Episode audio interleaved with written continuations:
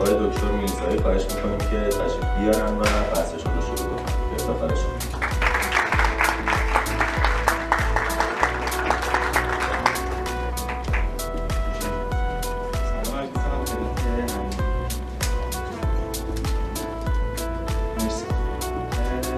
امروز البته مهمون‌ها بیشتر بود، تقریبا 3 تا 4 تا مهمون دیگه داشتیم که متاسفانه یا خوشبختانه چون همشون اهل سفرن هیچ وقت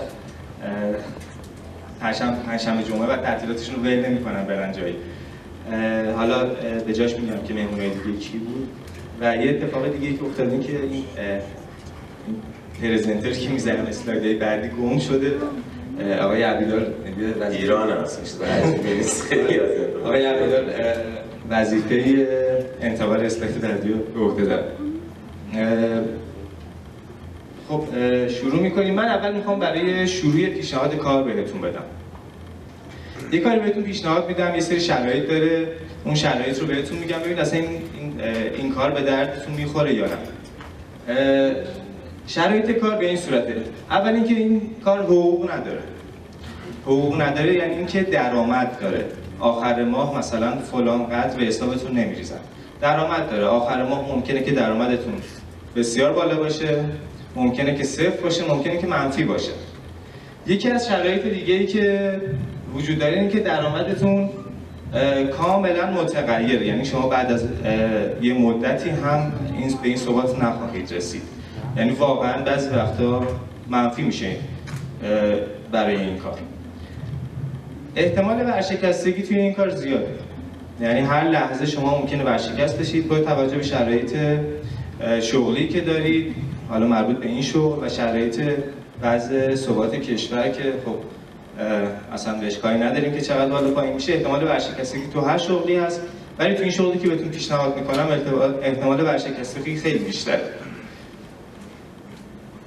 ایدیو پاداش نداره. یعنی ما کارمندا دوست داریم ایدیو پاداش همیشه تا آخر سال صبر میکنیم که این اتفاق بیفته. ایدیو پاداش این کار نداره. آیا عبیدال گوشی تگه بذاری کنار من میتونم دفترچه بیمه و بازنشستگی نداره. یعنی شما از طرف جای بیمه نمیشین و بازنشستگی هم نداره این کار. ساعت کاریش بسیار زیاده.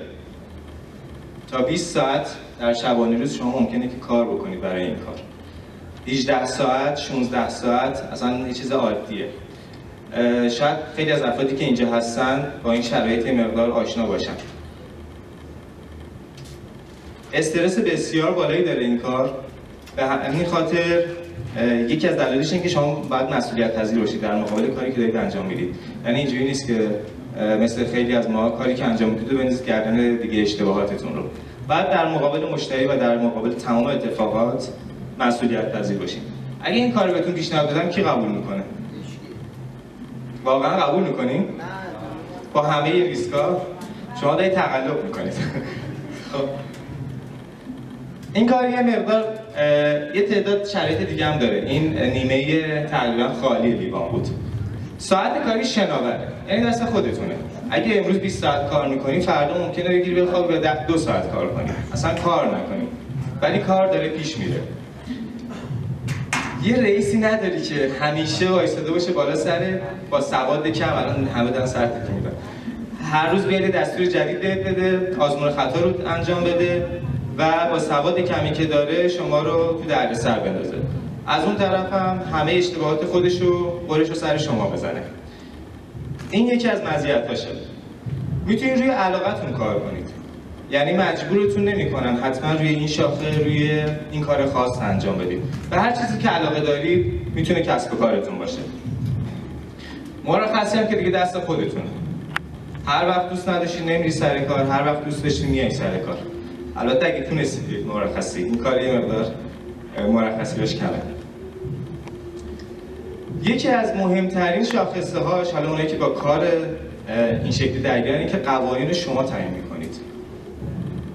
بدترین موزل یه کارمند یا یه نفری که داره کاری انجام میده اینه که نمیتونه قوانین رو عوض کنه. یه سری قوانین براش گذاشتن، گفتن که حتما این کار رو انجام بده. قوانین شما بهش عمل نمی‌کنید و خودتون اصلا قانون می‌نویسید برای کارتون.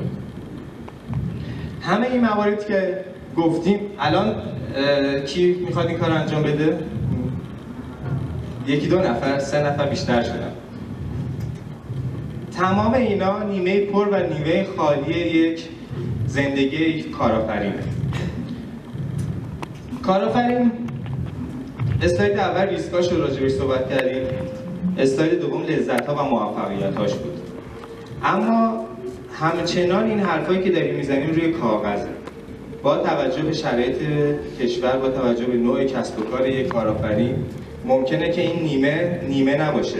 ریسک بسیار بیاد بالا و اون لذت موفقیت به تبعیتش میاد پایین‌تر. پس چه کار کنیم که در بهترین حالت این نیمه است، یعنی توی بهترین حالت این نیمه است، چه کار کنیم که 80% دردسر و ریسک نباشه و این لذت 50-50 باشه.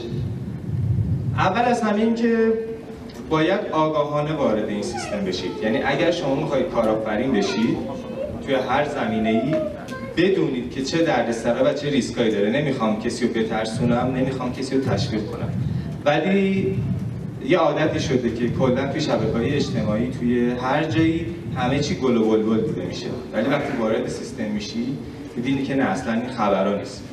پس خیلی مهمه که شما آگاهانه تصمیم بگیرید. ما با یه سری کسب و کارا میشینیم صحبت میکنیم، بهشون مشاوره میدیم، مثلا میان به من میگن که من 2 سال این کار رو راه انداختم، درآمد که ندارم، خرجم که با دخلم نمیخونه، هیچ اصلا درآمدم ندارم.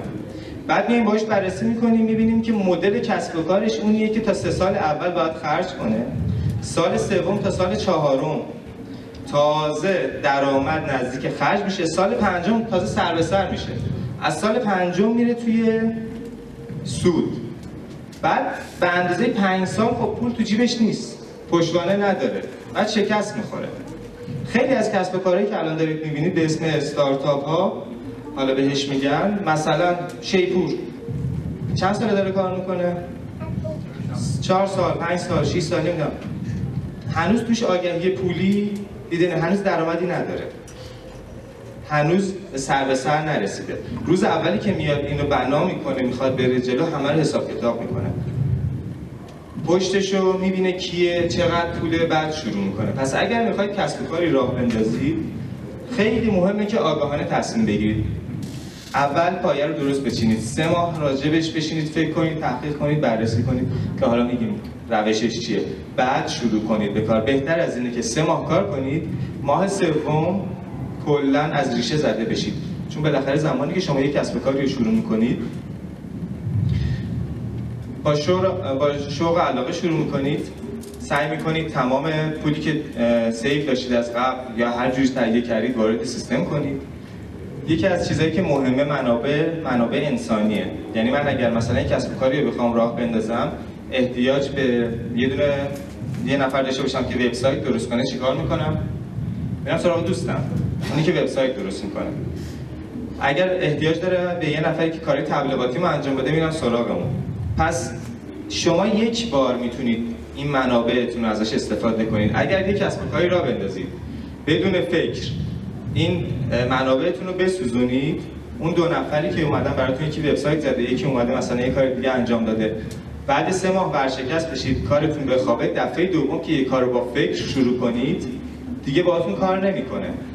پس شما یک بار فرصت دارید از منابع انسانی، از نیروها و از دوستانتون استفاده کنید. هر چقدر شروع این کسب و کار با آگاهی بیشتری باشه، پس احتمال اینکه اون منابع زود بسوزونید و از دست بدید کمتره. به همین خاطر میگم آگاهانه شروع کنید. حالا آگاهانه شروع کردن مسیرش به چه صورتی است؟ اول از همه شما خودتون باید ببینید شخصیتتون کارآفرینه یا کارمنده. بعضیا ذاتاً کارمندن، بد نیستا، بعضیا ذاتاً کارآفرینن. ذاتاً که میگم هیچ چیزی ذاتاً انسان که به دنیا میاد اینجوری نیست، مسیر زندگی اینجوریشون کرده که بعد یه مدتی دوست داره که کارمند باشه، دوست داره که کارآفرین باشه، نمیتونه، دست خودش نیست، توی جایگاه اشتباه قرار بگیره، اذیت میشه. یه مثال براتون میزنم. یه روز توی باشگاه بودم من، باشگاه سنگ، یکی از بچهای تازه وارد اومد گفتش که من میخوام تجهیزات بخرم. الان اونایی که سنگ کار کردن میدونن چقدر تجهیزات سنگ گرونه. یه سرتاپا یه ست کامل مثلا بخوای بگیری الان که هیچی.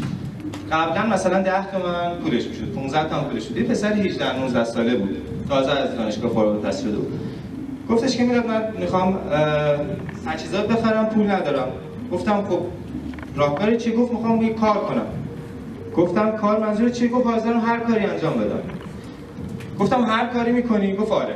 گفتم اگه هر کاری میکنی من یک کسب و کار را میندازم، بیا با هم کار کنیم. بهت پیشنهاد میدم اگه دوست داشتی با هم شروع میکنیم. گفتم شب یا فلان آدرس. شب اومد، یه گلخونه بود مال یکی از دوستان من بود. بهش گفتم ببین من امروز نشستم برنامه‌ریزی کردم، یه کار با هم را میندازیم، همه برنامه‌ریزیاش با من فقط بهت میگم چیکار کن، ولی خب یه مقدار باید خودت هم وقت و انرژی بذارید. کار اینجوری بود که یه برندی درست کردیم اون موقع، این داستانی که میگم مال 8-9 سال پیشه. یه برندی درست شد به اسم دکتر کاکتوس که گلدون میفروخت. گلدون‌ها چجوری بود؟ یه گلدون خیلی کوچیک، ما مثلا رفتیم لاله‌جین، حالا مرکز گلدون ایران، از اونجا گلدون تهیه کردیم به تعداد مثلا 5-6 تا کارتون آوردیم دادیم به این دوست گلخونه‌ایمون، باهاش بستیم که آقا مثلا این 5 نوع گل کاکتوس رو برای من بزن با قیمت‌های ارزون. گلدون با این دادیم، اون گلدونا رو میزد، ما تزیین می‌کردیم، دیزاین می‌کردیم، توی یه دونه باکس یا استند خیلی شکیل می‌ذاشتیم توی فروشگاهایی که مثل شهروند و اینا رفت آمد توی زیاده. این کار رو ما انجام دادیم، توی 3 تا دونه فروشگاه گذاشتیم. بهش گفتیم این گلاب باشه اینجا امانی بفروش، سودش ما آخر ماه میایم با هم تقسیم میکنیم، ضررش هم برای من، هر چی مرد گلا برای من. گفت خب اوکی بذار اینجا مثلا موردی نداره. بعد از 3 ماه درآمد ما رسید با همون 3 تا دونه فروشگاه، 3 تا استند. درآمد ما با هفته‌ای 2 تا نصف روز کار مال 7 سال پیش رسید به ماهی 3,4 میلیون. برای یه پسر 18-19 ساله درآمد خوبی بود. بعد 2 ماه 3 ماه دیدم که دیگه خیلی مثلا کاری انجام نمیده، بی خیال شد. یه روز اومد گفتش که من دیگه نمیخوام کار کنم. گفتم چرا؟ گفتش که من استخدام شدم. گفتم کجا استخدام شدی؟ گفتش که من حالا پدرم توی دادگستری فلان فلان فلان، از فردا من یه کاری توی دادگستری شدم. گفتم چقدر حقوق میگیری؟ اون موقع قانون کار 790 این حدود. گفتم تو همین الان ماهی 4 میلیون درآمد داری. گفت نه ببین میترسم، انگار آخر ماه معلوم نیست، اگه کار نکنم نمیاد، پول نیست. شخصیت این دوست من کارآفرین نبود، یعنی با این که یه لقمه حاضر آماده بهش دادیم باز نتونست نگهش داره. حالا جوری بزرگ شده بود، خب پدرش کارمند بود، مادرش کارمند بود، روند خانوادگی کارمندی بود و یاد گرفته بود که کارمند باشه. نمیتونست، یعنی با اینکه همه چیش اوکی بود باز از نظر فکری ناراحت بود، فشار پدر و مادر روش بود. دوست داشت دفترچه بیمه داشته باشه، با اینکه خودش میتونست بیمه کنه. شخصیت کارمند بود، نه کارآفرین. پس اولین موردی که تشخیص بدید شما کارآفرین هستید یا کارمند، ریسکتون میاد پایین. گفتم اون منابعو نسوزونید. یه سری کارا رو میشه انجام داد. اینکه یه سری تست شخصیت هست واسه کارآفرینی که میرن این تستو میدن. مثلا تست دیسک از اینا مخففه. MBTI مثلا یکی از مورداش هست. یه تعداد سوال خیلی زیاده. شما میرید اون سوالا پاسخ میدید، مثلا میتونید از 100 تا سواله. بعد آخرش بهتون میگه شما شخصیتتون چقدر کارآفرینه، به چه شغل‌هایی نزدیکه. مثلا میگه شما مدیریت میتونی انجام بدی، کارآفرینی توی هنر میتونی، نمیتونی این حرفا. این تستو میتونید بدید. تا حالا کسی این تستا داده؟ روی اون تستا عمل کردیم؟ بله؟ هم آره هم نه. اما یه داستان دیگه هست. واقعیت اینه که Everybody Lies. یه کتابی هست مال سال 2017 در مورد هوش مصنوعی، به زبان عامیانه است، مال یکی از نویسنده‌های کارکنان گوگل، بسیار جالبه. تو این کتاب میگه همه دروغ میگن. ببخشید ولی همه دروغ میگن. میگیم اینجوری بگم. حتی به خودمون. به این کتاب کاری ندارم که چقدر جالبه و میاد اثبات میکنه که من بهمون ثابت میکنه که واقعا دروغ میگیم. اما توی این کتاب یه چیز خیلی جالبی ازش میشه فهمید، این که زمانی که شما دارید این فرما رو پر میکنید، این تستا رو میزنید، اونایی که زدن اگه یه مقداری برگردن یا یه بار دیگه برن تست رو بزنن متوجه میشن.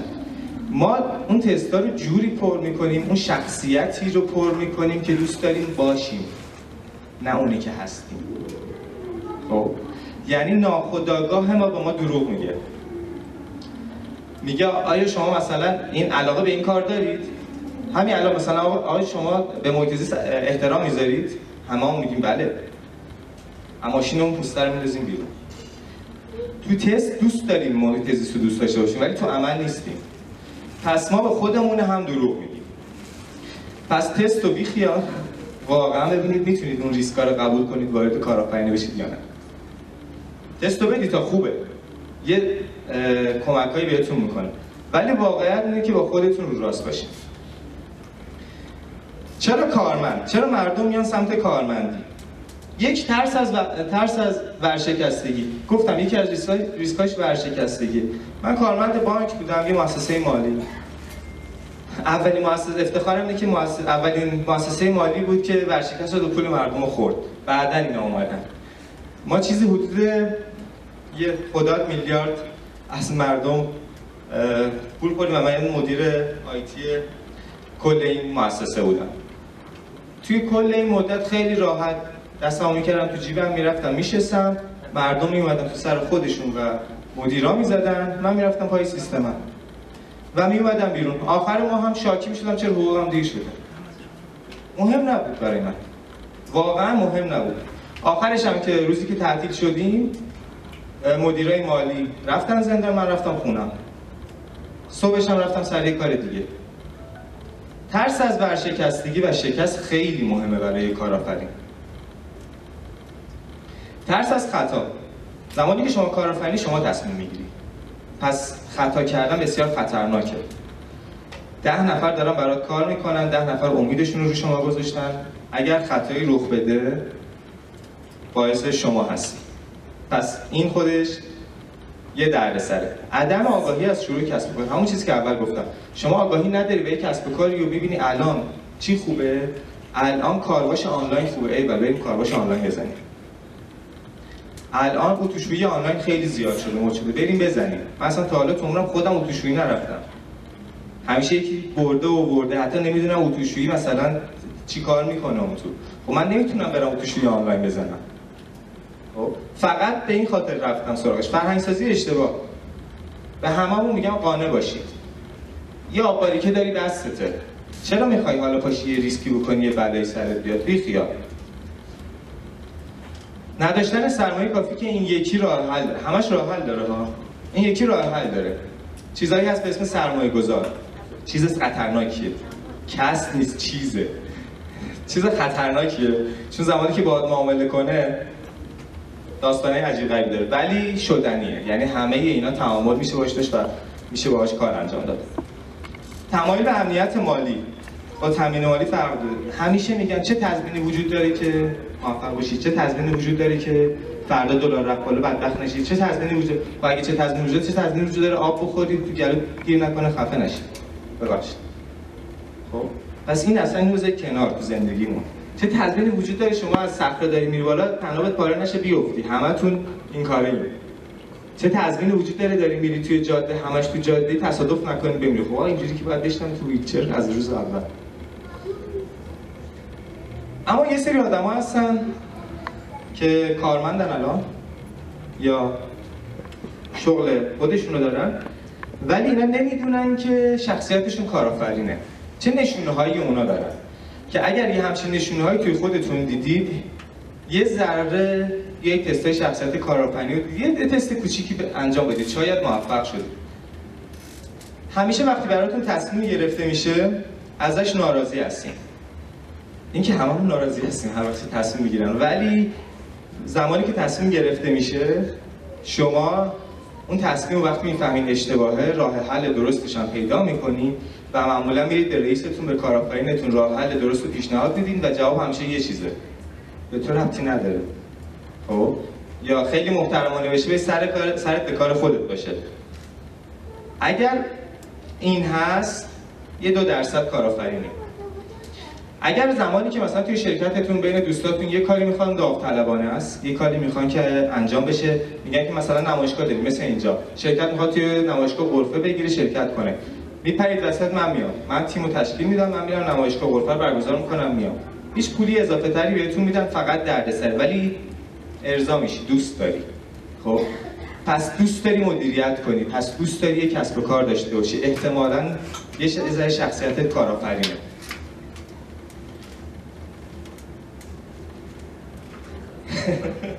عبیدال خسته شد. قبول شکست و جبران هم. وقتی شکستی اتفاق میفته دو تا حالت داره، یا اینکه من میسپارم به زمین و زمان، این شد که شکست خوردم، اون شد که شکست خوردم، این نذاش، اون نذاش. حالت دوم، این حالت اول کارمنده. حالت دوم، شکست اول قبول میکنیم، من باعث شکست شدم، یه تصمیمی گرفتم، میگفتم این کارو بکنید، به زیر دستیم، اشتباه بوده، من باعثش شدم، من باعث خسارت شدم، قبول میکنم و هر کاری میکنم که جبران بشه. درسته 100% جبران نمیشه، ولی 50% که جبران میشه. پاش وای میستم.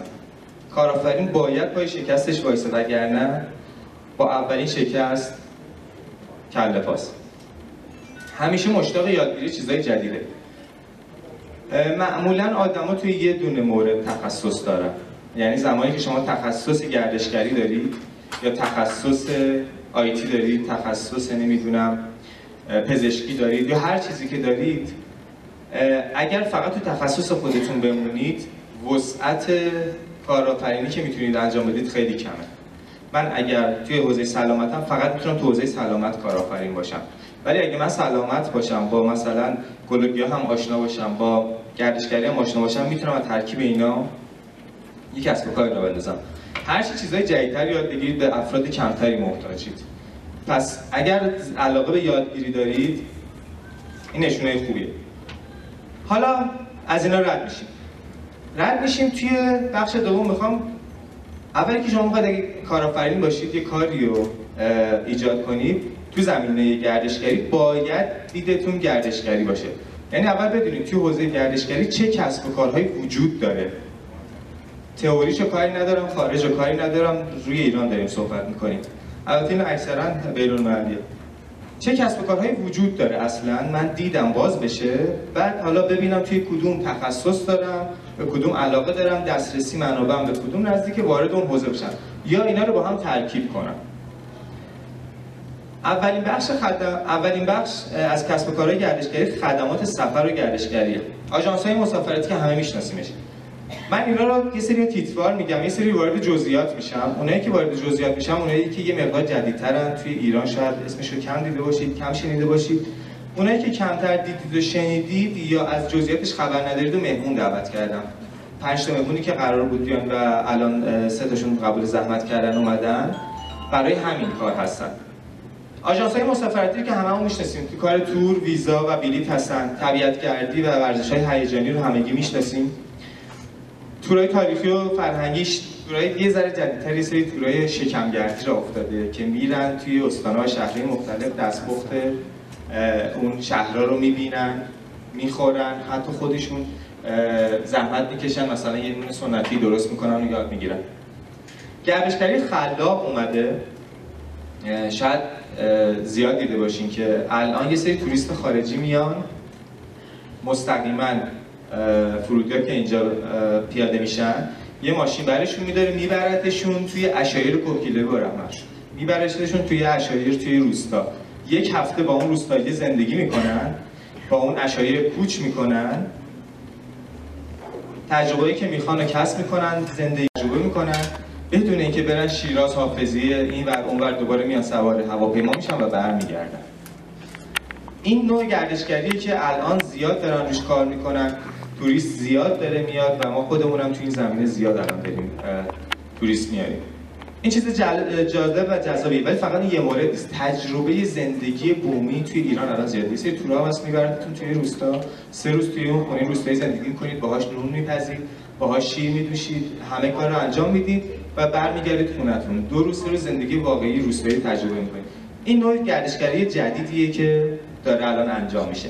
زیارتی که خب یه چیز سلامت، نوع دیگه ای از گردشگری که توی ایران تازه داره راه میفته. سلامت به چه صورتی است؟ به این صورت که مثلا فلان کشور درمان چشم معروفه، از اینجا تور جمع میکنن اونایی که احتیاج دارن که مثلا برن آب مواردشون رو عمل کنن. خود آژانس برای اونور وقت نوبت میگیره، دکتر ست میکنه، همه کارا رو انجام میده، ویزا میگیره، بلیط میگیره، تور رو میبنده، حتی برای 2 نفر یه خانواده یا تعداد بیشتر همه کارا انجام میشه. شما میای اینجا میشینی، میری اونجا توی فرودگاه پیاده میشی، 3 روز 4 روز میگردوننت، میبرنت اونجا، مترجم همراهته، عملتو انجام میدی، چرختو میزنی، بعدش نقاهتتو میگذرونی، برمیگردی اینجا. یعنی توی زرورو میبرن برمیگردونن. به این میگن گردشگری سلامت. توی ایران تازه داره شروع میشه، شروع شده، ولی خب باید یه شاخصه‌ای اون کشور داشته باشه توی حوزه سلامت. یکی از کسب و کارهای دیگه راهنماهای گردشگری هستن که خب ازشون استفاده میشه توی همه اون تورها که میتونه اکوتوریست باشه یا فرهنگی و شهری باشه.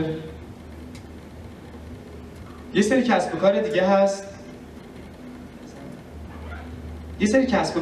تو زمینه غذا. رستوران‌ها رو میشناسیم، کافه‌ها رو میشناسیم، استریت فودها یا غذاهای خیابانی تازه اومده، چند وقته تازه 3 تیر شده، تو شهرهای دیگه نداریم.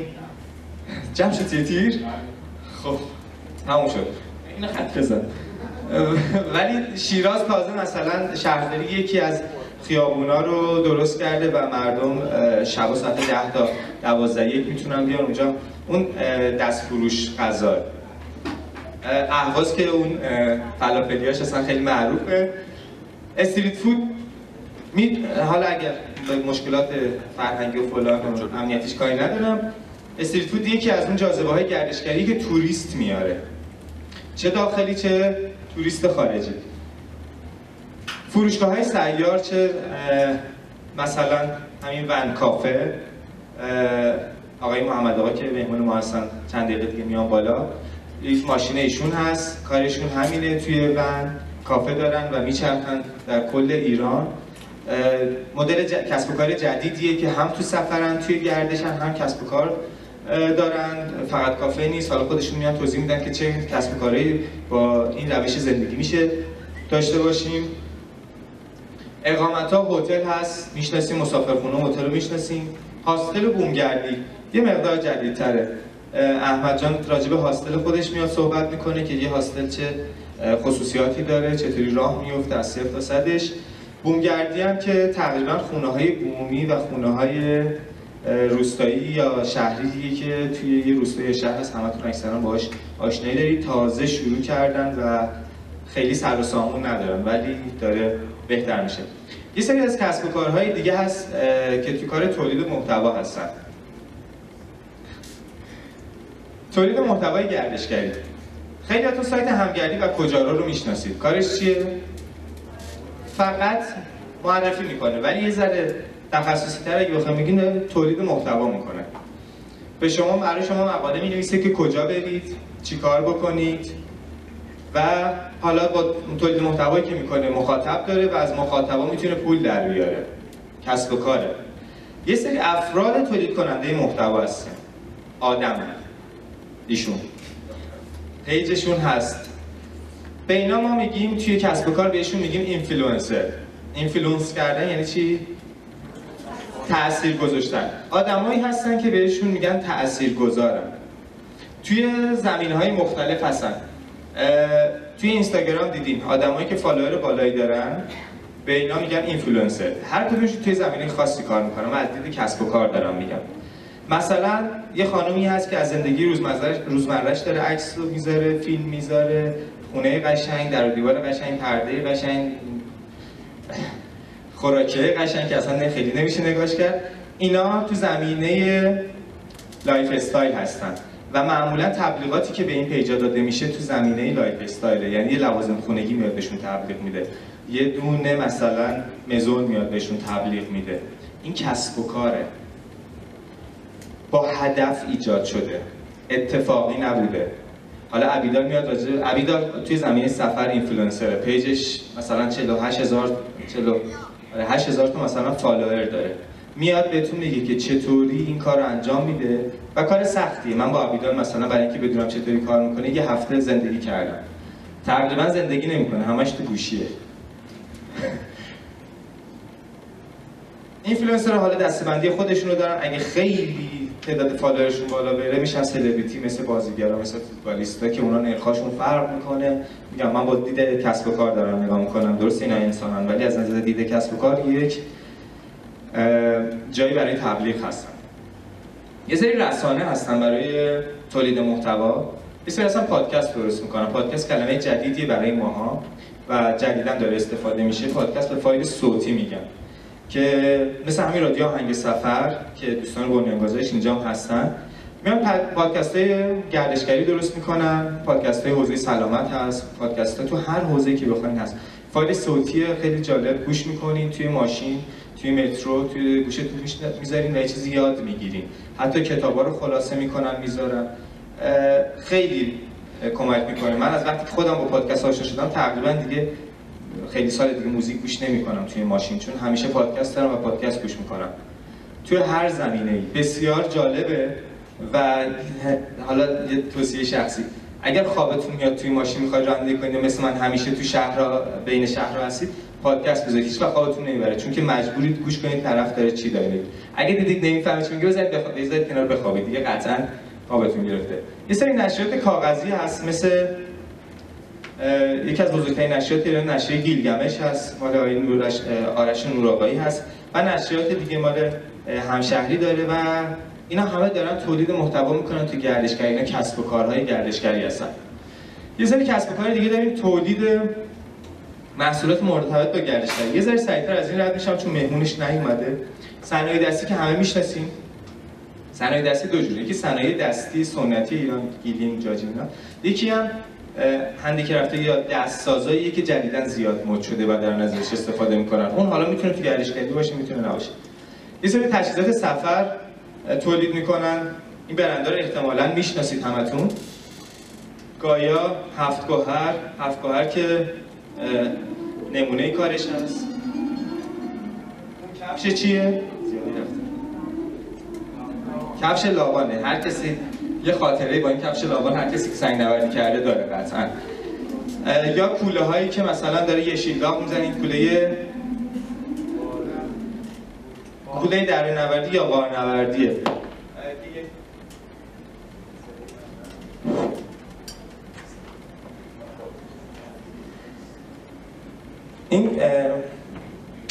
این برنده دارن تجهیزات سفر تولید میکنن. شما میتونید خودتون وارد یکی از اونا بشین.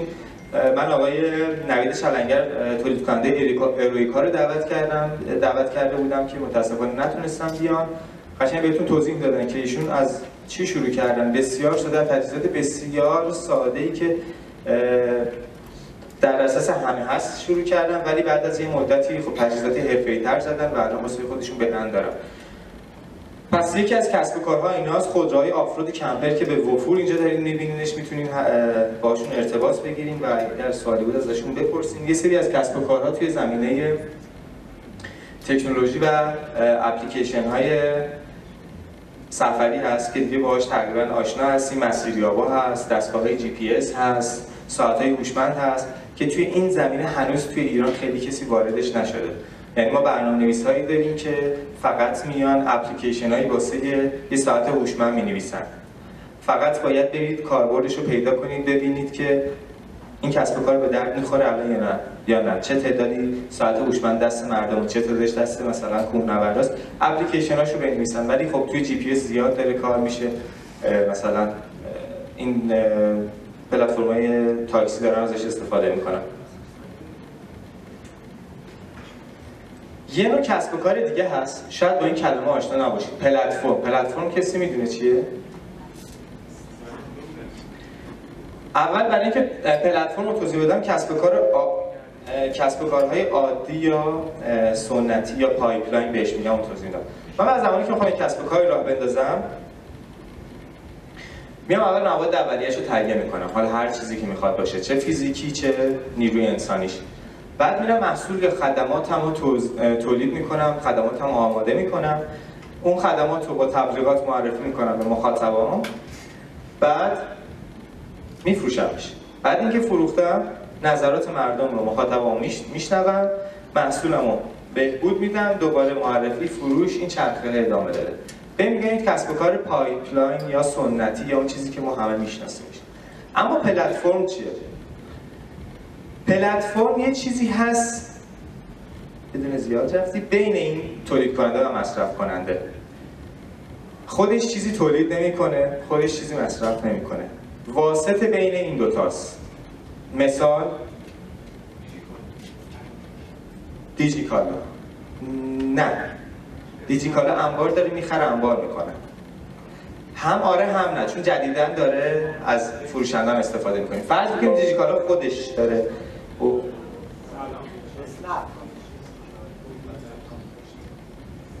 فرض میکنیم که اسنپ دیوار اسنپ یاد چیکار میکنه؟ خودش تاکسی نداره، یه دونه تاکسی هم نداره، یه دونه مشتری هم نداره چون تاکسی نداشته. اومده یه پلتفرمی درست کرده این وسط، همه تولید کننده ها که راننده های تاکسی هم جمع کرده، وصلشون کرده به مسافران. چجوری تبلیغ کرده، برندسازی کرده، آفر داده، هر کاری که تونسته انجام داده، این دوتا رو به هم وصل کرده. سودش کجاست؟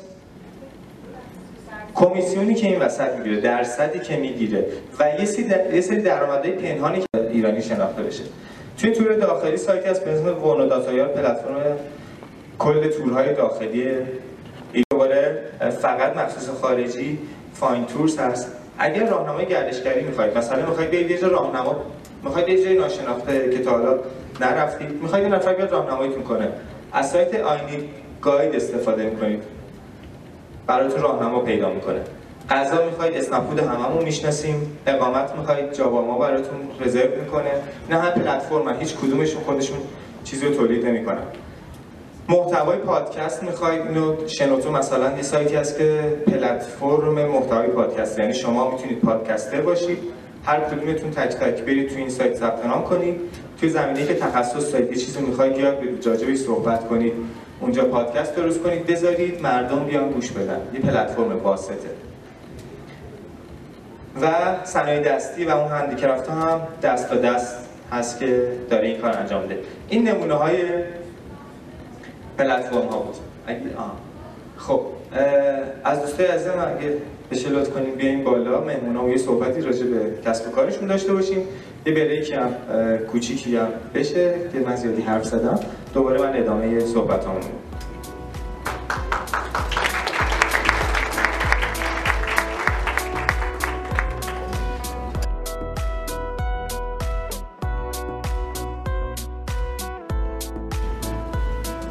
میکروفون دوم بیاد فعلا با یه میکروفون. اول محمد جان رو خودش حالا معرفی کنم، من زیادی حرف زدم. اول یه بیوگرافی خودت بده و کسب و کاری که داری انجام میدی و اینکه اگر یه نفر بخواد همچین کسب و کاری را بندازه، چالش‌ها، دردسرها و همه اون درد و مرگ‌ها و اتفاقاتی که ممکنه بیفته و کسب و کارش بخوابه. فقط میخوایم که بدونن که ریسک‌های کجاست.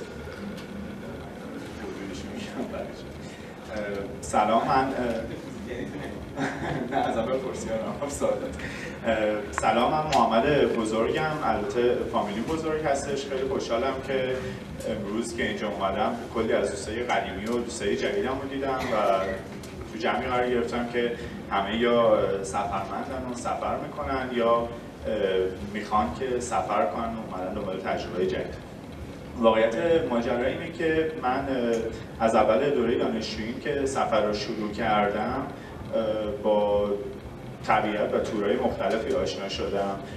توی اون تایما تصمیم گرفتم که یه ماشین دو فرانسیه واسه خودم تهیه کنم. یه کوراندو خریدم و یه چند سالی باهاش طبیعت‌گردی می‌کردم که با یه گروه خیلی خوبی آشنا شدم به اسم ایران پرویدراب که همونجا غرفه دارم، بچه‌ها در سطح کشوری دارن مسابقه میدن.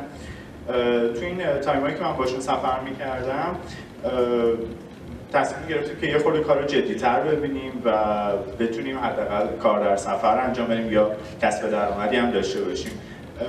بچه‌ها من پیشنهاد دادن که تورای طبیعتگرد، قسمت تورای طبیعتگرد ایران پرویدراب رو داشته باشیم و ما هر هفته سفر می‌رفتیم. ولی خب تو این تایم من هم درس می‌خوندم و همین تارگتی برای خودم گذاشته بودم که زمانی که فارغ التحصیل رشته‌ام بشم میرم حتما سر شغل پدری و رشته‌ای که درسش رو خوندم. من فارغ التحصیل رشته معماری شدم بعد از 3 سال و با دوستان خداحافظی کردم و تصمیم گرفتم که برم سر شغلم و رشته تحصیلیم. خب متاسفانه به دلایلی هیچ سرمایه و بودجه‌ای نداشتم که این کار انجام بدم. تو اون تایما توی روزنامه ساختمانی رو پیدا کردم، کارآموزی براش انجام دادم، 3 ماه کار رایگان انجام میدادم، خیلی سال دوری هم نیست، مثلا سال 90-91 هستش و چند ماهی هم با مثلا 6 ماه 7 ماهی هم با حقوق 500-600 تومن براش کار میکردم. انقدی درگیر این زندگی کارمندی شده بودم که هی نیا کردم دیدم سفرها داره کم و کمتر میشه و اصلا نمیتونم برم سفر.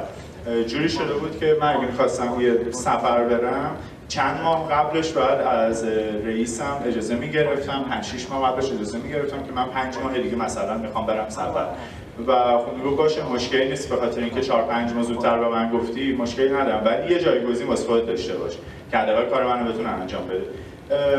منم یکی معرفی میکردم ولی دقیقاً تایم سفرم که میرسید 2 هفته قبل اینکه بخوام برم سفر، این همکاری که من برای خودم جایگزین خودم انتخاب کرده بودم میگفت ای بابا من نمیتونم جای تو باشم، مهمون اومده برامون، بچه‌م این اتفاق افتاده واسش، به تامین سفر کنسل میشد. تا جایی که تصمیم گرفتم که و همون چیزی که میلا جان گفت، خیلی آدم پرجنب و جوشی بودم توی کارم و همیشه یه کارایی و داوطلبانه انجام میدادم. حالا یه رئیس ازم ناراحت میشد خیلی وقتا، یعنی خیلی وقتی که نه اتفاقا یه بار به خاطر همین کارهایی که داوطلبانه انجام دادم اخراج شدم. آخرین پروژه اطلس مال نیاوران کار می‌کردم. آره دیگه نباید داوطلب شم اصلا. یعنی فکر کردم اصلا کارمند نمونه باشم ولی بهم گفتن که اصلا حق نداری دیگه سر این پروژه بیای و خیلی زیاد داری خودتو نشون میدی. و مجبور شدم که سویش کنم به یه کارگاه دیگه و توی کارگاه دیگه کار کردم. ولی این زندگی کارمندی خیلی داشت من فشار می‌آورد و اصلا ظاهراً آدم کارمندی نبودم. تصمیم گرفتم که و یه نگاهی کردم دیدم که من یه دفترچه تلفنی دارم که خیلی با همه‌شون رابطه‌ام خوبه، شاید با 98% 99%شون دوستم و من هر روز بعد از ظهر که دارم از سر کار میام خونه تا ساعت مثلا 7-8 کار می‌کردم، هیچکدوم از دوستامو نمی‌دیدم به خاطر اینکه هر کدومش یه نقطه‌ای از شهر بودم، من اون‌ها رو نمی‌دیدم. در حد تهران هم دوستامو نمی‌دیدم. تصمیم گرفتم که یه کاری برای خودم را بندازم و تو اون تایم‌ها یعنی هنوز هم به تیم ورک خیلی اعتقاد دارم و فکر می‌کنم که یکی از دوستان من علی آقا یه حرف خوب میزنه، میگه ما یه نفرمون 1 متریم ولی 10 نفری 10 متریم، خیلی کاری باحالی میتونیم انجام بدیم. یه مجموعه رو اندازی کردیم به اسم پین کافه. روز اول 16 نفر بودیم توی این اتاق فکر که اسم پین رو انتخاب کردیم و از بین 85 تا 90 تا اسم خط خورد تا رسیدیم به پین. پین همون پوندز روی نقشه است که هر جایی میتونیم ببینیمش. و تو این تایم هم خیلی در مورد ون لایف خونده بودم تو شبکه‌های اجتماعی. خب بچه‌هایی که خیلی قوی داشتن کار می‌کردن هم می‌دیدم و بر حسب نیازم تصمیم گرفتم که یه ون داشته باشم، چون اصولا وسیله خیلی زیاد به خودم میبرم و از اون طرفم تصمیم گرفته بودم خب چون که تو کاری خوراکی و این چیزا خیلی علاقه من بودم، مطمئنا کارهای دیگه بلد بودم اونا رو انجام میدم. مثلا اگه ساز بلد بودم بزنم شاید سازم برمی‌داشتم با سازم می‌رفتم سفر. مجموعه پین کافه رو راه‌اندازی کردیم و اینکه فعلا داریم باش میگردیم. 2 سال داریم با ماشین سفر میکنیم، به این ترتیب هم اطلاع رسانی میکنیم در مسیرامون. اصولا یه پوینت انتخاب میکنیم، به شهرهایی انتخاب میکنیم، مثلا میگیم داریم میریم اصفهان، شیراز، بوشهر و از شبکه‌های اجتماعی که میلا جان لوسکر گفت مثلا اینستاگرام، تلگرام، توییتر استفاده میکنیم و اطلاع میدیم که ما داریم میریم اونجا. حالا شاید خیلی سختتون باشه که بخواید تولید محتوا کنید، میتونید خیلی کارهای ساده تری رو انجام بدید، مثلا کارت ویزیت خیلی ساده که روی کاغذ سفیدی انجام. مهم اینه که خودتون بتونید پرزنت کنید و در سفر این کارا رو براتون میتونید انجام بدید. خب یه سوال فقط کوتاه، اینکه شما با ونت فقط الان دارید کار کافه انجام میدید خب مدل کسب و کارهای دیگه هم هست دیگه. من واقعا هم کار کافه دارم انجام میدم و همون تیم ورکی که گفتم بچه‌ها درگیر کردم. مثلا بچه‌ای هستن که گلدون میسازن، مثلا پیچا دیزاین، گلدونشون ما آوردیم توی مجموعه‌مون گذاشتیم و توی سفرهایی که میریم حالا همراهمون هستن، محصولاتشون رو کنارمون دارن و میفروشن. یا کسایی که ساز میزنن در همین تهران هم لوکیشنامون که جابجا می‌کنیم بچه‌ها با ما هستن و همون مدل تیپ باکس اصولا انجام میدن. خیلی وقتا هم خیلی‌ها میان، یعنی همون چیزی که من پلشبک می‌خوام بزنم برقدر اون، بعضی وقتا یک کار مجانی انجام میدی، یک کار کارآموزی انجام میدی، بعد میگی خب تیپ باکس رو می‌ذارم، بعد مردم میشناسن، مخاطب داری. خب منم میتونم روش مانور بدم، بگم که این آقا الان مخاطب داره، اگه بیاد اینجا ساز بزنه مثلا ساعتی اینقدر ازت میتونه بگیره، یعنی درآمده باز بهتر میشه. دقیقاً. مرسی ازت. اوکی، تو پیج پین کافه سریع بزنید با ما بیشتر آشنا بشین و اینکه تایم خیلی کم بود و نتونستم بیشتر در مورد پین کافه توضیح بدم. وقت بذارید و بیایید پین کافه رو از نزدیک با هم دیگه گپ بزنید. ممنونم که وقتتون دادید. البته محمد جان بعد از همایش هست، میتونید سوالاتون رو ازش بپرسید، باهاش گپ بزنید و ارتباط باهاش بگیرید. من جلوی ماشین علیروزی هستم. جلوی ماشین علی مونا هست که همون جلوی اتاق میتینگ. خب احمد جان. سلام، من احمدم، مهندس مکانیک. از جایی که باید شروع کنم این که من تو کوه بزرگ شدم، تو کوه بودم. بعد از یه مدت که من 18 سالم بود که رفتم سر کار، به داشتم میگشتم همینجور تو کوه بودم. بابام یه روز اومد گفتش که داری چی کار میکنی؟ گفتم که هیچی. خب برو سر کار. مجانی هم شد، برو سر کار. نه برو سر کار، برو کار کن، مجانی کار کن. من یه حلوش 12-13 سال کار کردم، یعنی مستمر. و بعد از 10 سال بگم 9 سال من خیلی دیگه حالم بد، دیگه نمیکشم. شروع هم تو مدت هم حالا کوه میرفتم، همش کوه میرفتم، سفر میرفتم. اما بعد از اون دیگه گفتم ول کن، خیلی دیگه خودم درگیر کردم. با یه گروه کوهنوردی خیلی معروف توی تهران آشنا شدم، یعنی آشنا بودم اما دیگه خیلی جدی رفتم اونجا. گروه همت شمیران، با بچه اونجا آشنا شدیم و یه چند نفر شدیم دیگه. کوهنوردی و سنگ و در رو همه وقتی که کوه میریم پشت بندش همش میاد. آره. کم کم تو این کوهنوردی ها خب تو سفر میکنی، به همه استان ها ما تقریبا سفر کردیم، کوه رفتیم. اگه بخوام الان حساب کنم من سیمرغ رو فکر کنم انجامش دادم، این مجموعه سیمرغ رو. همین پیش زمینه سفر شد و ما خیلی سفر کردیم. شاید بگم من 90% ایران رو گشتم. چی شد که اومدی سمت هاستل؟ خب همین رو بخوام. این سفر کردنه وقتی که شما سفر می‌کنی ایده بهت میده، اصلا فکر میاد تو ذهنت که چی کار کنید. الان مثلا همین فکر کمپین ما تو فکرمون بود که حتی یه دونه بنز دیدیم که بریم اونو بگیریم. خب ما میریم تو سفر، خب تو کوه موقع صدای من رفت. حتی یه چیزی هست هر کی یه کاری میزنه میگه من اول می‌خواستم کار کنم. منظورم به این کار کافه نبود.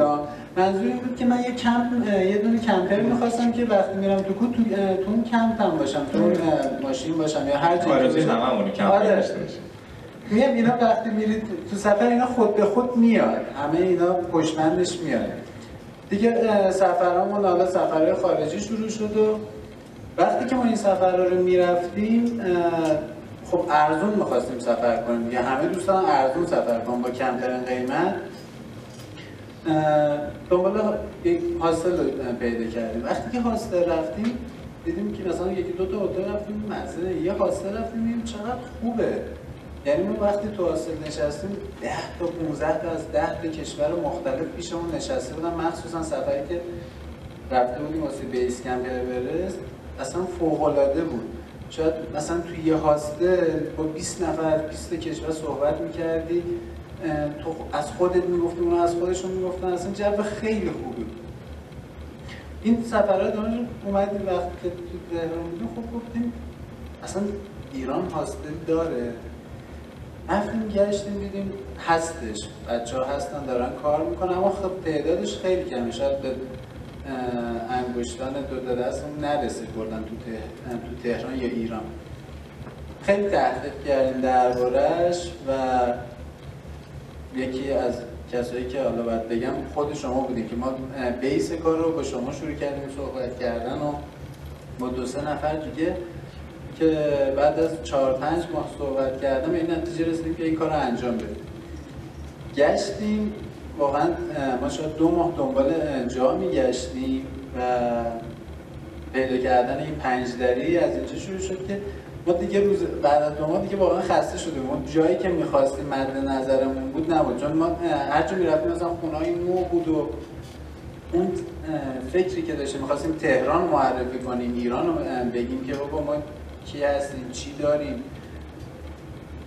داشتیم می‌گشتیم دیگه یه خونه رو دیدیم هرچی در زدیم پیداش مثلا باز نکرد، رفتم رو دیوار دیدم صاحبخونه داره توی خونه داره توت می‌خوره دیگه، با پررویی رفتیم تو گفتیم ما اینجا از اینجا خوشمون اومده، تاریخچه‌ش رو گفت و تو خونه تقریباً حاصل ما 120 سال سن داره، خیلی خوشمون اومد، بیا گفتیم باشه دیگه من میخوام کار رو انجام شروع کردیم، استارت زدیم و کار اولش فکر نمی‌کردم انقدر سخت باشه، اما واقعاً کار سختی بود چون بازسازی و مرمت یه خونه قدیمی خیلی کار زمانبریه، خیلی زمانبره، اما خیلی ازش راضیم، الان واقعاً اون چیزی شده که می‌خوایم و انشالله فکر کنم 10-15 روز دیگه واسه افتتاحیه یه افتتاحیه دعوت کنیم. اختیار داشتم. همه دوستان دعوتم. آدرسش هم مگه میدون فردوسی خیابان کوچه امیر سلیمانی کوچه مهنا پلاک 2. البته احمد جان هم اینجا غرفه دارن هستن، دوباره میتونید باهاش ارتباط بگیرین، کارت ازش بگیرین و برای افتتاحیه هماهنگ کنید که من از طرف خودم دعوت میکنم همتون. 5 دری 5 تا در داره ظاهرا هست، 5 تا در. بعدش درباره اسمم که بگم، همین که 5 تا در داره خونه و هم تهران قدیم 5 تا دروازه داشته اگه اشتباه نکنم و توی انتخاب اسم شد با سومین ایده‌ای که به ذهنم اومد همین 5 دری بود که اون موقع هم انتخابش کردم. خب مرسی احمد جان. میریم سراغ عبیدال. عبیدال یه مقدار تو آره زمانت من عبیدال هستم، خیلی خوشحالم، ممنونم از اینکه اومدید. خدافظ. منم مثل دوستان مثل بچه‌ها ما هم یه زندگی روتینی داشتیم، تا یه جاهایی درس خوندیم مثل بقیه و منطبق خب حالا همون داستان شخصیت شناسی که آقای دکتر توضیح دادن به این گونه بود که من فوق لیسانس مهندسی پروسس خوندم تو دانشگاه امیرکبیر. بعد خب اون زمان دانشجو بودیم دیگه، سن اونم کم بود، همش میگفتیم واو مثلا ما تو بهترین دانشگاه ایران رفتیم، بهترین رشته رو خوندیم، باید الان من برم بشم مشاور وزیر نفت فلان اینا. همون به محض اینکه درس هم داشت تموم شد، اواخر اینکه تموم بشه توی شرکت نفتی رفتم، شروع کردم به کار کردن توی سکوی سلمان که بزرگترین سکوی نفتی خاورمیانه بود و همون ابتدای کار من شدم سرپرست پروسس اون سکو. خب خیلی یه چیز به قول معروف بزرگی بود برای من جوان. حقوقم هم نسبتا خوب بود، حالا شرایط کار کردم جای مقدار سخت کار میکردم، حدود 1-2 سالی هم کار کردم، ولی از روز اول واقعا همین ماجرای شخصیت کارآفرین یا کارمند بودنه خیلی تاثیرگذاره، چون من همون زمان که کار میکردم هنوز هم من با رئیسم در ارتباطم، اون کانادا البته زندگی میکنم، ولی دقیقاً از روز اولی که من پامو روی سکو گذاشتم دعواهای ما شروع شد تا روزی که دیگه من اومدم بیرون. یعنی کلاً اصولاً من آدمی نیستم که خوشم بیاد برم یه جای واسه یه نفری کار بکنم، نمیدونم این خوبه یا بد، اصلا واسه من مهم نیست. به نظرم متفاوت، آدم ها شخصیت های متفاوتی دارن، ما کارمندهای خیلی خوبی هم داریم که خیلی هم موفق هستن، ولی خب کارآفرین‌های خیلی خوب موفقی داریم و از اون طرف کارآفرین‌های ناموفقی هم داریم. من شخصیتم اینجوری بود که نمیتونستم بپذیرم که یک نفری بخواد به من حالا مثلا یک دستوری رو بده که به نظر خودم که خیلی هاشم اشتباه بود ولی حالا حتی درستم که باشه سختم یکم. این بود که گفتم خب بهتره که خودم برم دنبال یک کاری، خودم یه چیزی رو، یه پروژه‌ای رو به قول معروف ران کنم و اینها. من سفر میرفتم، من از تقریبا 16-17 سالگی شروع کردم به سفر رفتن و ولی خب سفرها مثل الان اینجوری نبود که اولا اینقدر دایره اطلاعات زیاد نبود قدیم، مثلا 13 سال پیش اینترنت اینقدر مثل الان نبود، اسمارت فون نبود. این بود که یکم سفر کردن سخت بود، به خصوص تنهایی. و من اولین سفرم رو هم تنهایی رفتم. اصلا پیشنهاد نمی‌کنم همچین چیزی رو، این خاطره رو همه جا میگم ولی میگم نکنید واقعا، به خصوص دیگه الان تو این روزگار هر کی ماها رو میبینه، بک‌پکرها رو میبینه، چایکرها رو میبینه، یا چقدر کول مثلا، چه زندگی خوبی، چه لایف استایل خوبی، شروع میکنن بچه از دبیرستانی یا میره مثلا اصلا گم میشه، یه اتفاقی میفته واسش یا هر چیز دیگه، بدون اطلاعات و بدون آموزش اصلا درست نیست. کاری بوده که من خودم کردم ولی اشتباهه. سفر میرفتم و به این نتیجه رسیدم که بهتره که تو همین حوزه گردشگری شروع کنم به کار، چیزی که بهش علاقه دارم. از اون شرکت که اومدم بیرون یه سری دوستایی داشتم که اون زمان هیچ‌هایک می‌کردن. خب خیلی سال پیش بود، مثلا هیچ‌هایک اصلا خیلی عجیب بود، مثلا الان نبود که دیگه همه بدونن و اینها. با هم یکی دو بار رفتیم، من خیلی خوشم اومد. بعد گفتم که خب بیا تور برگزار کنیم، حالا چون منم کار نمی‌کنم، درآمدم ندارم. شروع کردیم تور برگزار کردن، هم یه سری لوکیشن‌هایی رو میشناختیم به واسطه یه هیچ‌هایک، چون همش میرفتیم تو دل محلی‌ها، میرفتیم یه جایی که کمتر کسایی رفته بودن. یه لوکیشن‌هایی که خاص‌تر بود، یکم بیک‌تر بود، اینا رو میشناختیم. هم که خب تجربه سفر داشتیم دیگه، میدونستیم چطور باید سفر کرد و اینها. شروع کردیم تور برگزار کردن. بعد از این مدتی خب من این پیج اینستاگرام داشتم از فکر کنم 4-5 سال پیش. خیلی شخصی بود همه چی، یعنی مثل همه آدما دوست داشتم یه عکسی که مثلا خوشم میومد و بذارم، دوست و رفیقام، تک و فامیلم توش بودن، میدیدن و از هم دیگه اینجوری خبر داشتیم. تا اینکه کم کم من کلا آدمیم که روابط اجتماعی بالاست، یعنی خیلی زود با آدما دوست میشم. من یه نفر میبینم سلام علیک میکنم دیگه فردا ببینمش واقعا دوست صمیمیم، اینجوریه.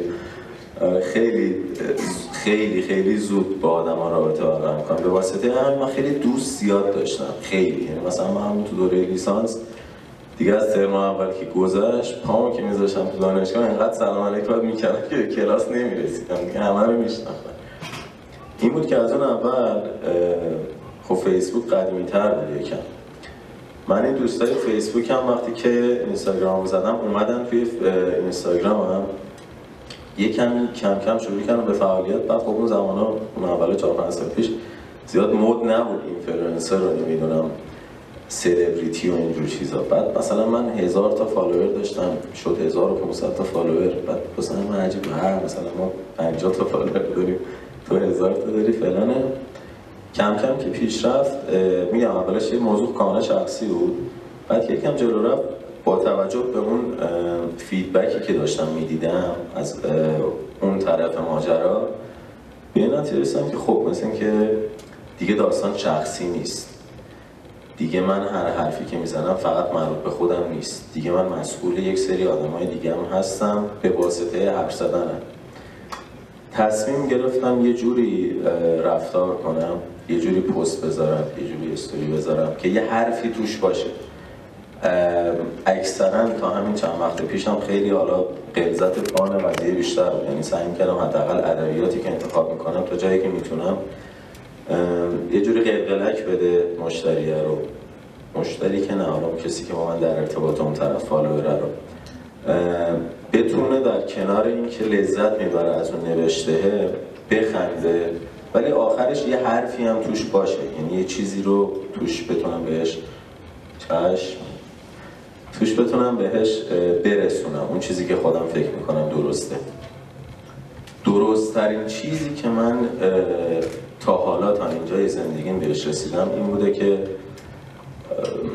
یه چیزی هم بگم اولش، قرار نیست اینجا دروغ بگیم به هم دیگه، قرار نیست بهم بگیم آقا من یه آدمیم مثلا 10 سال سفر میکنم اصلا هیچی غذا ندارم بخورم فلان، نه من یه آدمیم به واسطه حالا خانواده‌ام یا هر چیزی شرایط همیشه متوسط بوده مثل همه آدما، همین الانش هم اگه بخوام باز میتونم برم کار کنم، باز میتونم یه درآمد متوسطی داشته باشم، باز میتونم مثل آدمای دیگه نرمال زندگی بکنم، ولی خب زندگی ما واقعا نرمال نیست، یعنی ما همش باید تو فکر تولید یه محتوا باشیم واسه این پیجه و این یه ذره سخته چون مسئولیت سنگینی داره، چون که یه آدمای اون طرف فکر میکنن که منی که اینجا نشستم مثلا 40K 50K فالوور دارم، یه آدم چه میدونم یه شخیصه‌ای دارم، یه چیزی هستش که من اینجوریم، به خاطر همین ممکنه حتی 1%شون دنبال این باشن که حرفهای من یا شخصیت من یا عکس من یا فیلم من واسه شون بشه الگو و این خیلی مهمه که چه برداشتی میکنن از پیج من، از حرف من. نمیخوام حالا بحث به قول معروف، ولی میگم خیلی حساسه، مثلا من عکس با یه شخصیت سیاسی اگر بذارم یهو ممکنه 100 نفر بیان فوش بدن، 100 تا دیگه بیان بگن مثلا چرا با این دوستی، چرا با اون دوست نیستی فلان، میدونی خیلی و خیلی جالبه که آدما خیلی پیگیرن، اصلا من خودم باورم نمیشه که یه چیز معمولی آقا یه روز ما داریم گوجه و خیار میخوریم صبحونه اینو میذاریم، بعد آدما اینقدر حساسن، یکی میاد مینویسه وای فلان جای پوستش نشسته است نمیدونم فلان، آقا حالا ببخشید ناخونتو برو تمیز کن فلان کن، اینه که یه جورایی انگار که همش زیر ذره بینی. حالا خدا رحم کرده که به قول میلاد ما سلبریتی نشدیم، یعنی کسایی که سلبریتی هن واقعا به نظر من خودم همیشه دوست داشتم، گفتم هم مثلا بازیگره چه حالی میکنن زندگیش میکنن خوب همه میشناسنشون اینا، ولی جدا سخته اصلا اونجوری باشی که دیگه تو خیابون بخوای راه بری همه بشناسنت، نمیتونی زندگی کنی عملا. حالا ما خوبیش اینه که همش تو کوه و بیابونیم گمیم، اصلا کسی نیست اونجا که بخواد ما رو ببینه، ولی از نظر اینکه به خدا میخوام بگم زود میگم بعد از این مدتی که گذشت، یعنی ما حالا شدیم 10K 15K فلان و اینا، یه بحثی پیش اومد به نام بحث درآمدزایی. از این قضیه درآمدزایی ماها که اسممون میذارن اینفلوئنسر و بازم به نظر ما اینفلوئنسر نیستیم، اینجوریه که یا میایم یک کسب و کاری در کنار این پیجمون راه میندازیم، مثلا یه سایتی راه میندازیم، خیلی از بچه‌ها اینو دارن، یه سایت فروشگاهی برای مثال، یه سایتی راه میندازیم مثلا تجهیزات سفر میشه توش فروش یا هر چیز دیگه و از طریق پیجمون اون رو معرفی میکنیم، اون رو بولدش میکنیم، بزرگش میکنیم، همین کسایی که فالوور ما هستن میرن ما رو معرفی میکنن به دیگران و خودشون میرن تو اون سایت خرید میکنن و این میشه یه راه درآمد. یه راه دیگه‌اش که خیلی راحت‌تره و خیلی نورمال‌تره تبلیغات هست که معمولاً اینفلوئنسرها کسایی که به قول معروف تعداد حالا مشخصی فالوور دارن اینا تبلیغات میگیرن، شرکت‌های تبلیغاتی میان باهاشون کار میکنن، اون هم باز داستان‌های خودش رو داره، هر کسی یه جوره، مثلا یه آدمی دوست داره همه پستایی که میذاره تبلیغاتی باشه، همه استوریایی که میذاره تبلیغاتی باشه، من مثلا شخصا دوست ندارم، من کم تبلیغ میکنم یا اگه تبلیغ بگیرم خیلی سخت میگیرم چون فکر میکنم قضیه نگاه بکنه، من میگم شدنیست ولی اولا سخته، دوما اینجوری نیست که به همین سادگی فکر کنیم میریم فالو میکنیم نمیدونم فالو بک میکنیم فلان میشه فالوورم زیاد میشه، نه خیلی هزینه بره واقعا اولا، چون شما اون اولش واسه اینکه بالا بیان باید 4 نفر رو بشناسین، نمیدونم چارجا بدین تبلیغ کنین مثل همه شغلای دیگه، مثل همه کارهای دیگه و تبلیغات رو کنین، باید خیلی خیلی زمان بذارین. من یه زمانه بود که مثلا روزی 10 ساعت 12 ساعت واقعا رو اینستاگرامم وقت میذاشتم، همش هی برو اینو جواب اونو بده، حالا یه کاری کن که اون ناراحت نشه فلان، میدونین یه جوری خیلی خیلی زمان میبره اولش، تا بعد یکم روتین تر اگر بشه میتونین کمک کنین. خیلی از بچه‌ها هستن تیم ورک کار میکنن و این خیلی خوبه به نظر من، مثلا همین بچه‌ها ردلاین و اینا خیلی تیم اینجوری زیاد هست، شما یک کاری اینترنتی، سایت، هر چیزی، فروشگاهی انتخاب بکنید، درست بکنید و در کنارش با یکی از این پیجایی که میتونید بسازید خودتون، البته زمان بره، حداقل یکی دو سال زمان میبره تا به یه میزان متوسطی برسه و بعد این فقط بشه بلندگو واسه اون کاره. آقا من فلان جای سایتی دارم لباس ورزشی میفروشم، کفش ورزشی میفروشم. من ادامه یکم دیگه از درسم مونده.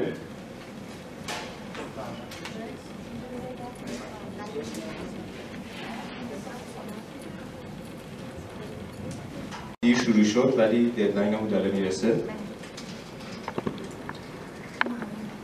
ما الان یاد گرفتیم که چه کسب و کارهایی توی حوزه سفر داریم. حالا می‌خوایم خودمون یک کسب و کار را بندازیم. صرف تا صد راه اندازی کسب و کار رو می‌خوام بریم جلو به صورت یه مقدار عمومی‌تر، ولی باید این مراحل طی بشه تا ریسک بیاد پایین. اون ریسک نیمه خالی لیوانی که بهتون گفتم بیاد پایین، وگرنه احتمال شکست خیلی میره بالاتر. کسب و کار یه مقصد سفر تعیین می‌کنم. اولین حالا کل این مراحل رو یادداشت میکنم. مرحله اول پیدا کردن مقصد. میام چالش ها رو توش یادداشت میکنم. من که دنبال مقصد سفرم بودم چه چالشی داشتم؟ اولین چالش چیه؟ کجا بریم؟ کجا برم؟ کی برم؟ این خودش یه ایده است. یه جایی باشه که بیاد بهتون زمان، هزینه و سلیقتون رو بگیره، بهتون مقصد پیشنهاد بده. بهتون برنامه سفر بده. این خودش ایده است. هر چالشی رو شما میگیرید، یادداشت میکنید، راه حل بهش میدید. حالا این میشه فقط یه ایده بسیار بسیار خام. بعد از اینکه من مقصدمو پیدا کردم، میخوام با دوستام هماهنگ بشم. چطوری با دوستام هماهنگ بشم؟ میخوام به فامیل بگم ببینم کدومشون میاد، دوستایی که با هم سفر میان کدومشون میاد. جایی داریم، یه پیجی داریم که خب همه فامیل هستن ولی دوستایی که تو اون نیستن. نمیدونم میشه یه جایی رو داشت، یه سایتی رو ایجاد کرد، یه اپلیکیشنی داشت که زمانی که میخواید برید سفر مشخصات رو برای همه بفرسته، همه پیغام بدن، مثلا بگن آقا من میام، من نمیام، یه برنامه‌ریزی بشه. خود این میشه یه کسب و کار. داریم دونه دونه چجوری میریم جلو. چالش‌ها میاد جلو، بررسی میشه، راه حل داده میشه. حالا بعدا میگیم با این ایده ها میشه چیکار کرد. رزرو بلیت که خب توی سایت ها خیلی راحت انجام میشه. اونایی که خیلی روش کار شده رو من خیلی واردش نمیشم. تهیه لوازم سفر. میخوایم بریم سفر چیکار میکنیم؟ یه هایپر میریم، خرید خوراک، مراک و اینا رو انجام میدیم، یه مونیریه میریم، چادر و فلان اینا. اگه کمال کش داریم میخریم، یه دونه فروشگاه میریم که مثلا ماشینمون رو سرویس میکنیم، آماده میکنیم. چیزایی که دیگه همه نیازه جاهای مختلف. خب یه جا باشه همش. شما در میری تو، ماشین اینجا سرویس بشه، تجهیزاتی که نیاز داره باشه، تجهیزات سفر باشه، لوازم خوراکی باشه که مال سفره. خب یعنی غذای آماده باشه، غذاهایی که باشه، پکای آماده سفر باشه، حتی با تجهیزاتش. مثلا چیزایی یه بار مصرف ایده است، خامه. همینجوری موقعی که داشتم اسلاید درست می‌کردم اومد به ذهنم. نوشتن سفرتون رو میرید، سفر هنوز نرفتید، میخواید برنامه سفر رو بنویسید. دیگه من امروز میرم شیراز، کجاها رو میگردم، فردا میرم فلانجا، اصفهان، کجاها رو میگردم. نوشتن برنامه سفر.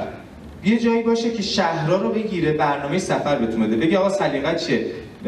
طبیعت گردی یا تاریخی فرهنگی دوست داری یا فلان دوست داری؟ پس اگه رفتی شیراز این ستا رو از دست نده، اولویت یکه. رفتی اصفهان اینا رو از دست نده. یه جایی باشه که بهتون شهرهای مقصد بدی، بهتون برنامه سفر بده. حرکت و استراحت بین راهی. یه سری چالش داریم. استراحت‌های بین راهی بزرگترین چالششون چیه؟ دستشویی. یه نمایشگاهی بود، سری خارجی اومده بودن می‌خواستن توی شهرها بگردوننشون. یه تیم درست شده بود. یه مینیبوس آدم 1 ساعت زودتر راه میرفت، به اون ایستگاه میرسید، اون استراحتگاه بین‌راه که از قبل مشخص شده بود. با دستکش و طی و فلان میافتادن به جون دستشویی‌ها، همه رو تمیز میکردن، کسی نمیذاشتن بره تو که کثیف نشه تا اون تیم خارجی بیاد بره استفاده کنه. این تیم میرفت مقصد بعدی. پس هنوز هم اگر یه استراحتگاهی باشه که دستشویی تمیز داشته باشه، مزیت رقابتیش حساب میشه که الان توی مثلا جاده قم تهران دو سه تا هستن که واقعا نه دستشویی خود ما خیلی بهتره. آدم دلش نمیاد بیاد. مهمه. یه سری بحث‌ها یه سری نکات خیلی ریز خیلی مهمه. یعنی ممکنه یه دستشویی تمیز بشه، یه مزیت رقابتی که یه دونه مجتمع رو ببره بالا، یوزرش رو ببره بالا، مشتریش رو ببره بالا، درآمدش رو ببره بالا. اقامت توی شهر، جایی که میخواید انتخاب کنید چالشش چیه، چطوری میشه انتخاب کرد، و رستوران و کافه هایی که بین شهراتون انتخاب میکنید. بازدید از اماکن گردشگری ما که همه رو بلد نیستیم، باید یه عالمه گوگل کنیم، یه عالمه بگردیم، یه مقدار این هوشمندانه تر بشه. بعد اینکه سفر برگشتم، حالا من میخوام تجربه سفرم با دوستام، آشناها، اینا اشتراک بذارم، کجا، چطوری، یه مقدار بهتر. الان یه دونه تو اینستاگرام میذاری، یه دونه تو فیسبوک میذاری، یه دونه تلگرام برای تک تک میفرستی، یه دونه تو اون گروهی که درست کردی همه رو توش فعال کردی میفرستی. یه مقدار شناسی لذتی بهت میده. شاید اگه خودت بخوای درست کنی خیلی قشنگ‌تر درست می‌کنی، ولی همون باحال میشه، همون لحظه شیرش می‌کنی. ما یه همچین چیزی نداریم. ایده‌تون رو پیدا کنید، ایده هاتون رو پیدا کنید، 10 تا 15 تا 20 تا ایده بنویسید، خیلی خام. حالا باید اینو ارزیابی بشه. ارزیابی ایده با یه سری سوالاست. تک تک ایدات این مراحل یکم زمانبر و حوصله سربر، وقتی آخر تو سر خودش میذاره به خاطر اون امضایی که کرده بود. 700 میلیون کجا، 50 میلیون کجا. به این سوالات جواب بدید. این سوالا خیلی کلی ان، ولی به این سوالا جواب بدید. این سری سوال مربوط به ایده است. آقا هدفت از ایجاد این کسب و کار دقیقاً چیه؟ به کجا می‌خوای برسی؟ به چی می‌خوای برسی؟ اطرافیانش توصیه کنه. خیلی مهمه که حتما شما یه مزیت، چون قطعاً رقیب دارید و این رقیبو چطوری میشه کنارش زد؟ با مزیت‌های رقابتی که شما دارید. یک دونه مزیت رقابتی حتما باید داشته باشید. مشتریاتون کیا هستن؟ اگه کسب و کاری را میندازی که فقط مشتریاش 1% جامعه هستن که همه